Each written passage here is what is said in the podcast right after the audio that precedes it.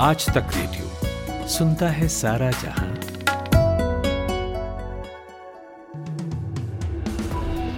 Good afternoon दोपहर एक बजे का पाँच मिनट पॉडकास्ट आप सुन रहे हैं। मेरा नाम है खुशबू कुमार। भोपाल गैस ट्रेजेडी के पीड़ितों का मुआवजा बढ़ाने की केंद्र सरकार की क्यूरेटिव पिटिशन को सुप्रीम कोर्ट ने खारिज कर दिया है। इस याचिका में गैस पीड़ितों को यूनियन कार्बाइड से करीब सात हज़ार आठ सौ करोड़ का अतिरिक्त मुआवजा दिलाने की मांग की गई थी। कोर्ट ने कहा कि केंद्र सरकार खुद पीड़ितों के लिए बीमा पॉलिसी नहीं ला सकी, ऐसे में वो इस अदालत से यूनियन कार्बाइड पर ज़िम्मेदारी डालने के लिए नहीं कह सकती। संसद के बजट सत्र के दूसरे चरण का आज दूसरा दिन है। आज भी अदानी मामले को लेकर विपक्ष के हंगामे के बाद लोकसभा दोपहर दो बजे तक के लिए स्थगित कर दिया गया है। केंद्रीय मंत्री अनुराग ठाकुर ने आज कांग्रेस नेता राहुल गांधी पर निशाना भी साधा। उन्होंने कहा कि राहुल गांधी की उपस्थिति सांसदों की औसत उपस्थिति से भी कम है और वो विदेशों में जाकर कहते हैं कि उन्हें बोलने नहीं दिया जाता। उन्होंने संसद में आकर राहुल गांधी को माफ़ी मांगने के लिए कहा। महाराष्ट्र में पुराने पेंशन फिर से बहाल करने की मांग को लेकर आज राज्य के सरकारी कर्मचारियों ने हड़ताल पर जाने की घोषणा की है।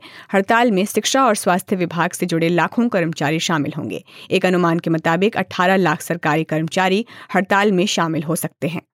बिहार विधानसभा बजट सत्र की आज नौवीं बैठक है। आज का सत्र शुरुआत के साथ ही काफ़ी हंगामेदार रहा। पहले किशनगंज मामले को लेकर सदन के अंदर भाजपा ने हंगामा किया। उसके बाद सदन के बाहर भी तेजस्वी यादव से इस्तीफे की मांग को लेकर विपक्षी दल की तरफ़ से हंगामा हुआ।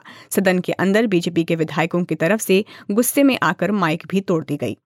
टेरर फंडिंग केस को लेकर National Investigation Agency Jammu Kashmir में कई लोकेशंस पर छापेमारी कर रही है। कुलगाम, पुलवामा, अनंतनाग और शोपियाँ में संदिग्ध लोगों के घरों की तलाशी ली जा रही है। एनआईए के साथ पुलिस और सीआरपीएफ के जवान भी इस ऑपरेशन में शामिल हैं।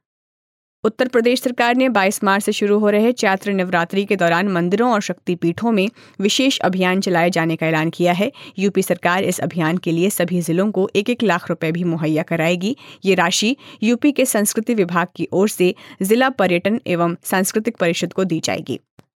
नेशनल कॉन्फ्रेंस के उपाध्यक्ष और जम्मू कश्मीर के पूर्व सीएम उमर अब्दुल्ला ने अजान पर कर्नाटक बीजेपी नेता के एस ईश्वरप्पा के बयान को बेहद खेदपूर्ण बताया है। के एस ईश्वरप्पा ने सोमवार को कहा था कि लाउड स्पीकरों से अजान देने की वजह से लोग परेशान होते हैं, खासतौर पर जो छात्र परीक्षा की तैयारी कर रहे होते हैं और अस्पतालों में मरीजों को परेशानी होती है। हरियाणा के पानीपत में चल रहे राष्ट्रीय स्वयंसेवक संघ की प्रतिनिधि सभा के आखिरी दिन संघ अपनी रणनीति का खुलासा करेगा। 2024 में होने वाले लोकसभा और कई राज्यों के विधानसभा चुनावों को लेकर इस बैठक को अहम माना जा रहा है। दोपहर बाद दत्तात्रेय होस बोले प्रेस कॉन्फ्रेंस को संबोधित करेंगे। मैरिटल रेप को अपराध की श्रेणी में लाया जाए या नहीं, इस बारे में सुप्रीम कोर्ट आज सभी याचिकाएँ सुनने के बाद सुनवाई कर सकता है। Chief justice D Y Chandrachud, justice P S Narasimha और जस्टिस जे बी पारदीवाला की बेंच इस मामले में सुनवाई कर रही है।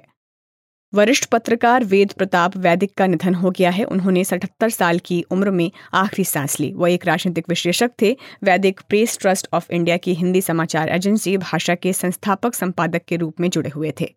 भारतीय विदेश मंत्रालय ने मंगलवार से तालिबान से जुड़े कुछ लोगों को आईआईएम कोझिकोड के ज़रिए ट्रेनिंग देना शुरू किया है।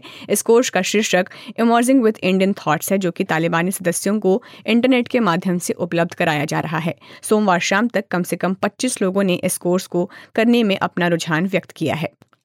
अमेरिका के राष्ट्रपति जो बाइडेन ने सोमवार को ब्रिटेन के प्रधानमंत्री ऋषि सुनक और ऑस्ट्रेलिया के प्रधानमंत्री एंथनी अल्बनीज से मुलाकात की। ऑकस के बैनर तले हुई इस मीटिंग में 2030 तक ऑस्ट्रेलिया को न्यूक्लियर पावर वाली सबमरीन देने की डील की गई है। इस डील के तहत अमेरिका ऑस्ट्रेलिया को तीन US Virginia class nuclear powered submarine देगा और ज़रूरत पड़ने पर दो और सबमरीन भी सप्लाई की जाएगी। भारत दौरे पर आई ऑस्ट्रेलिया टीम की कप्तानी अभी स्टीव स्मिथ के हाथ में रहेगी। वनडे सीरीज़ में कप्तानी का जिम्मा भी उन्हें सौंपा गया है, क्योंकि रेगुलर कप्तान पैट कमिंस अभी ऑस्ट्रेलिया में रहेंगे। कमिंस की माँ मारिया का 9 मार्च को निधन हो गया था। उनकी देखभाल के लिए ही कमिंस दूसरे टेस्ट के बाद ऑस्ट्रेलिया लौट गए थे।